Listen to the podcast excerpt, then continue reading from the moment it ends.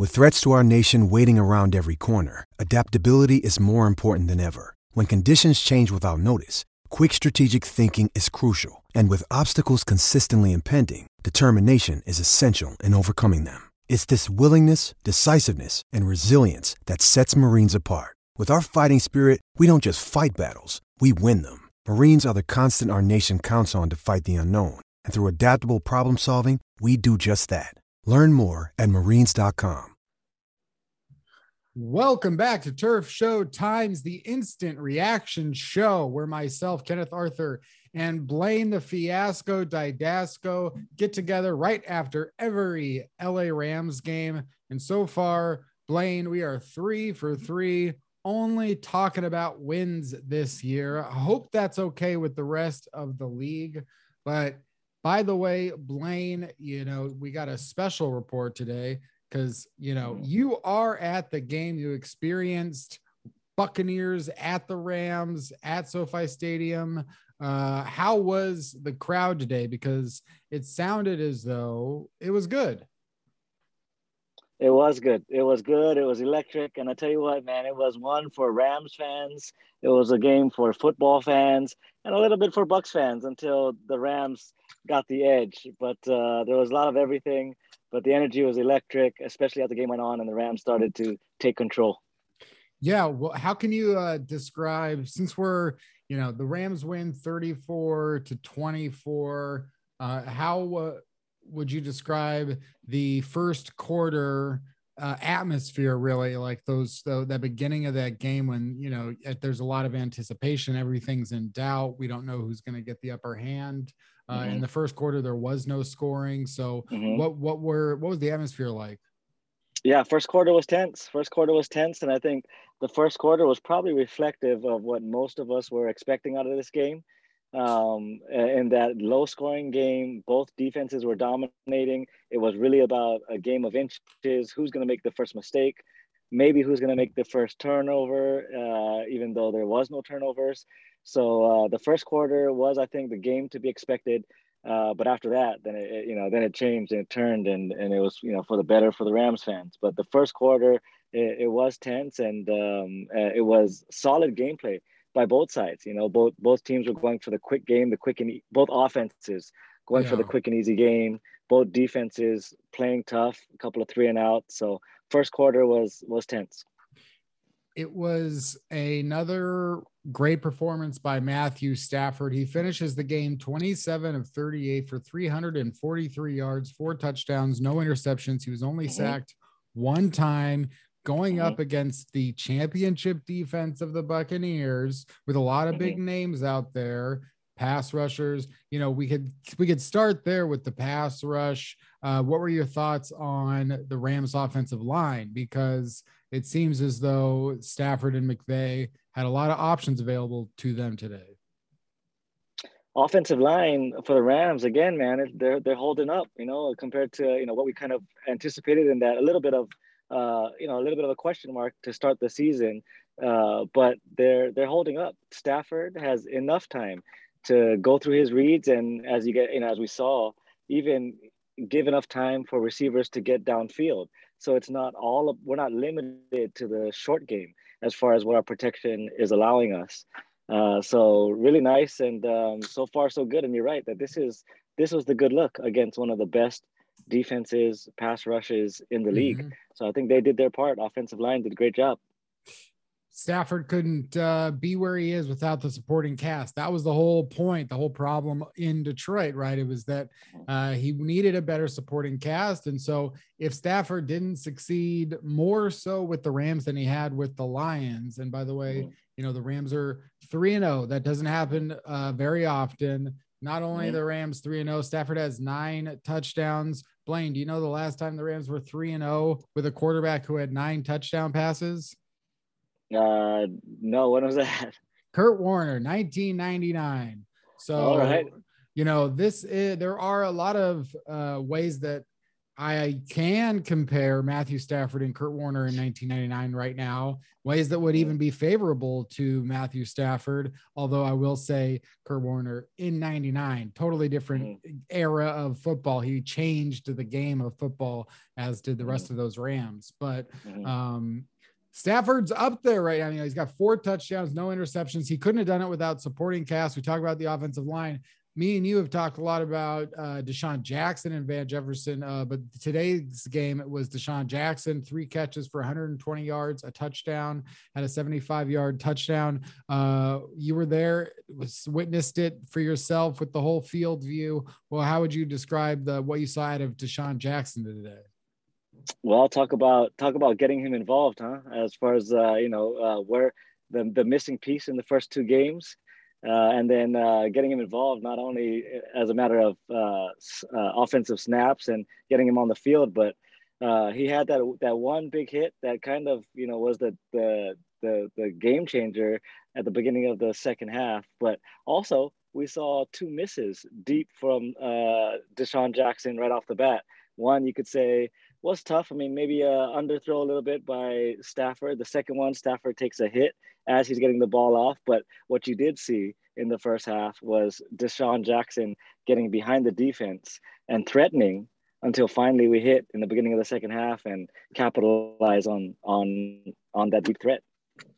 Yeah, and one thing that Matthew Stafford has capitalized on week in and week out is the presence of Cooper Kupp. He has 12 targets today out of 38 pass attempts. That's also that's almost a third. Uh, he went into the game with something like 40% of the target share. So mm-hmm. Cooper Kupp is Matthew Stafford's favorite player. Uh, there it hasn't been any dispute in that. Uh, and Cooper Kupp keeps coming through. So there's no reason for him not to do that. Nine catches for 96 yards, two more touchdowns. Cooper Kupp has five touchdowns in the first three games.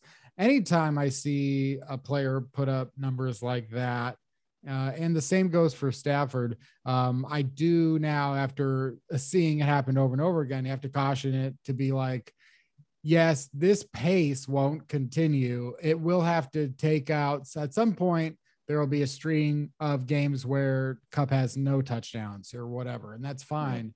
But uh, mm-hmm. he's just on top of it today. What did you see from Cooper Kupp? He's the he's the you know he's the centerpiece of that receiving corps. Um, we we saw Stafford spread the ball around pretty good. I mean, Higbee was another big part of the seems like the offensive game plan today. So I was really happy to see how they got Higbee involved today. But at the same time, while we're targeting Higbee, targeting DeSean Jackson. Woods got his share. Uh, it kind of goes through Cooper Kupp. You know, the threat of Cooper Kupp working the working the slot, working the middle of the field opens everything up. But at the same time, he's getting his. He's still our probably our most reliable target on third down and our most threatening, uh, you know, uh, run after catch weapon. So I, you know, I got to say, if it's not touchdowns, we're going to see Cooper Kupp be a consistent part of this offensive attack. Um, the only thing that's really been consistent so far about the usage of Robert Woods has been that there hasn't been a lot of usage of Robert Woods. Mm-hmm. I wouldn't have a fear of uh, Robert Woods sort of disappearing in a Matthew Stafford led offense because mm-hmm. the Rams I, I did, you know, re up Robert Woods. You think that there was uh, there's always been a plan to get him more involved. He did have nine targets last week against the Colts, but he only had 64 yards. Today he had six targets, but he only had three catches for 33 yards. Um, any way that you think if the Rams are doing this well right now, do, do they still need to concern themselves with how to get Robert Woods involved, or is this uh, an acceptable game plan? Well, for this year, for the short term, I would say that you know one of the special things that you hear McVay talk about Kupp and Woods is their team mentality. I'm pretty convinced that Woods and Kupp at this point, at least for the season, are prioritizing you know championship Super Bowl season. So you got two really good, solid team team players there. Uh, so at least for this season, uh, it's going to be spread the ball around, do what we got to do. But you also see Woods lining up in the backfield, like we saw Kupp lining up in the backfield. They're handing the ball off to Robert Woods. So uh, I think it's going to still be a concerted effort to make sure that he's still a threat to get the ball one way or another. But he's he's he's going to contribute uh, in in his in the way of his uh, his blocking contribution. Um, you know, drawing the defense, just being a threat. Um, but yeah, I, I, I got to say that uh, we got a lot of weapons. So to say, you know, that uh, if you know if we see Woods fall off track for a thousand yard season, um, I wouldn't be surprised. But at the same time, uh, this well-rounded receiving corps is, is kind of what you need and kind of what might take us over the hump. Yeah, and this is still a team where Stafford spread around uh, targets to six different players: DeSean Jackson, Cooper Kupp, Van Jefferson, Tyler Higbee, Robert Woods, Sony Michel, and really he spread it out evenly to everybody except for Kupp. And we don't even get involved with uh, Tutu Atwell or Jacob Harris or uh, you know Ben Skowronek or whatever. At this point, none of those guys would be involved in the offense. But even the fact that past the guys who are getting targets and not getting targets, there's still more interesting players who aren't even getting targets. So the depth, the depth there is uh, pretty impressive for the Rams. Although today we did see Tyler Higbee get injured for a, a short uh, amount of time, and uh, you know that is not an area of depth for the Rams. Brycen Hopkins was inactive, another healthy scratch for Brycen Hopkins, not looking super good uh, there optimistically, uh, but the the Rams defense, I'm you know, it's kind of a, an interesting uh, place to be in right now in this time of football because you would say that the Rams had a good defensive performance, I think, except at the end of the day, they they also had uh, a quarterback. Tom Brady goes 41 of 55 for 432 yards and a touchdown. But despite those numbers, uh, Blane, it, it, it, seems like the Rams uh, did a did a fine job against Tom Brady. What do you think? Well, yeah, I mean, no touchdowns. So, but you're right that um, one uh, touchdown. Well, there was one. Oh, one, yeah, yeah, one touchdown, but uh, in the sort of garbage time, you're right. But um, otherwise, you're right. It's this bend, bend, don't break uh, defense that's that we've been seeing over the three games. That's uh, you know gonna be. We've been playing tough games, like I said, the you know playoff teams for the first three games.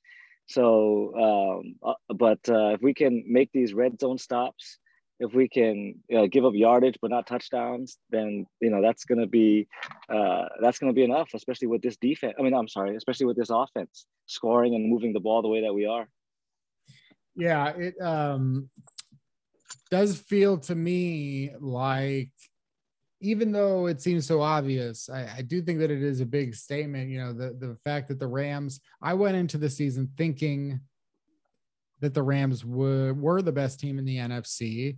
Oh. I've thought that since the trade for Matthew Stafford, I've picked them to go to the Super Bowl. I've thought Rams, you know, until somebody else answers the Stafford move, I'm going to pick the Rams. I know the Bucs were bringing everybody back and all that, but teams don't tend to repeat. I think that the Bucs uh, do uh, up until today did look like you know uh, a great team, although you know they also have allowed high scores now for all of their games. Um, so they, I don't know if the Bucs feel that they have a championship defense right now, or if Tampa Bay mm-hmm. fans feel that way. Uh, but after three games, and I know that the Rams, you know, it's easy to say right after beating the Bucs.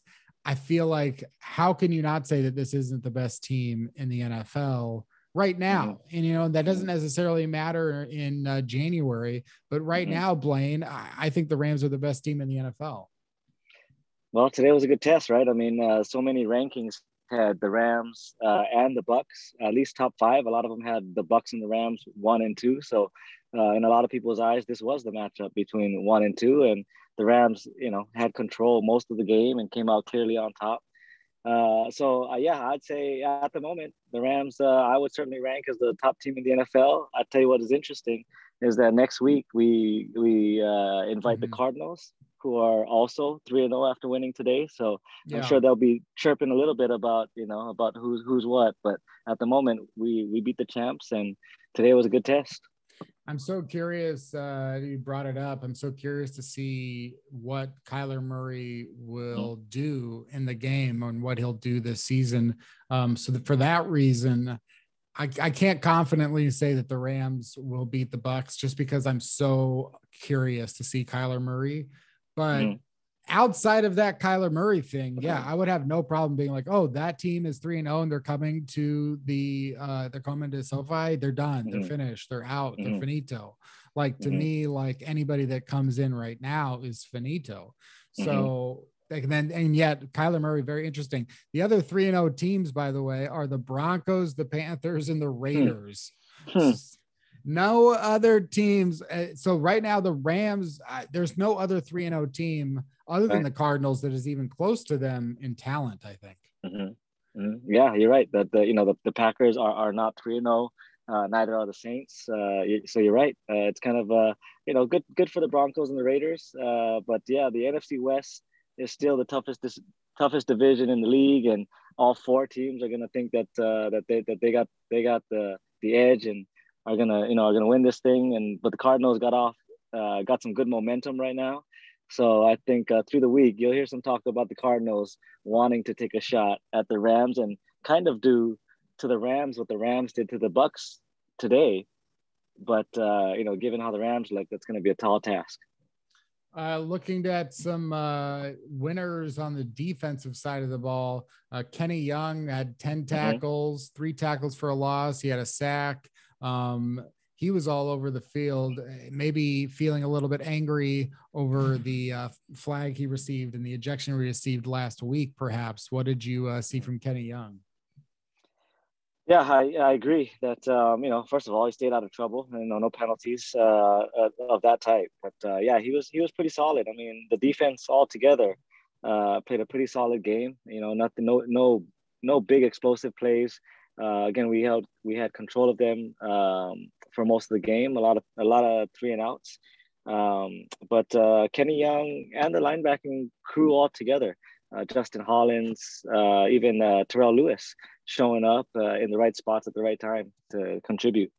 By the way, I'm just noticing now that uh, Ben Skowronek had two tackles today. Must hmm. I, I mean, if he had two tackles on special teams, that's pretty good day, pretty good NFL debut uh, for Ben mm. Skowronek. Um, speaking of new guys that were supposed to play more, Justin Hollins uh, had an early tackle for a loss, then he left the game. Mm. Um, and I know that there hasn't been an update on uh, Justin Hollins at this point. So that's one of the things to uh, take into consideration is whether or not anything uh, negative happened to Justin Hollins. Um, Leonard Floyd and Aaron Donald each had a sack as well. Uh, so sacking Tom Brady three times, not easy to do. Uh, if, if people had to call out, you know, winners and losers, um, I know that at least in the Turf Show Times comment section, there were a lot of uh, concerns about Taylor Rapp as the safety in coverage. Of course, going against the Bucs, you've got some of the best receivers in the NFL. Tampa Bay didn't have Antonio Brown today, but um, any thoughts on the coverage, the safeties uh, in coverage? Anything in terms of being any concerns there moving forward? Yeah, I would say both sides. I mean, I would say that uh, we did a good job kind of keeping everything in front of us. So the the completions that we were giving up, you know, were in front of us, not behind us. Uh, but yeah, if I had to call out one defender in the defense or secondary that probably struggled the most, it would be it would be Taylor Rapp. Uh, you know, a step behind his guy in coverage. Um, but also there was a, there was one play, a, a post up the middle where uh, he made the the touchdown saving tackle. So you know, I think that one sort of the almost big play that they had. Um, Jordan Fuller got sucked up got sucked up to the intermediate uh, area, and uh, and uh, Taylor Rapp made the touchdown saving tackle. Mm. But uh, so I'd say both sides for Taylor Rapp. I, I got to say that yes, if there was a guy that was a step behind his man, the most it would be Taylor Rapp. But you got to give him credit for saving a big play. Good uh, call out. Good call out there from uh, Blane the Fiasco, Taylor Rapp fan, Dydasco coming through with a shout out for that touchdown saving tackle. Um, I, I, we we've given a lot of guff. You know, speaking of giving guff, uh, the Rams fans have given a lot of guff and uh, to the special teams, so we have to give them uh, a mm-hmm. round of applause. Matt Gay, mm-hmm. two of two on field goals and four of four on mm-hmm. extra points. Johnny Hekker had three punts. They all went inside the 20 at least. Um, and Tutu Atwell, welcome to the NFL nine yard punt return. Um, what were your thoughts on the special teams? Yeah, I mean, when we saw Tutu, the rookie, I mean, main thing is just the way that this game was going. You had a feeling it was going to come down to, like I said, the, the turnover or the muffed play. So as a rookie, especially, you know, don't don't drop it, don't give it away. Um, and uh, in the Rams' history, since we've been back in LA, you know, we've seen we've had some trouble with that. So the first thing you got to do is secure the football, and Tutu did his part on that note. So, uh, so yeah, so kudos to the defense. I mean, to the special teams for that. Compared to the blunder that we had last week, none of that.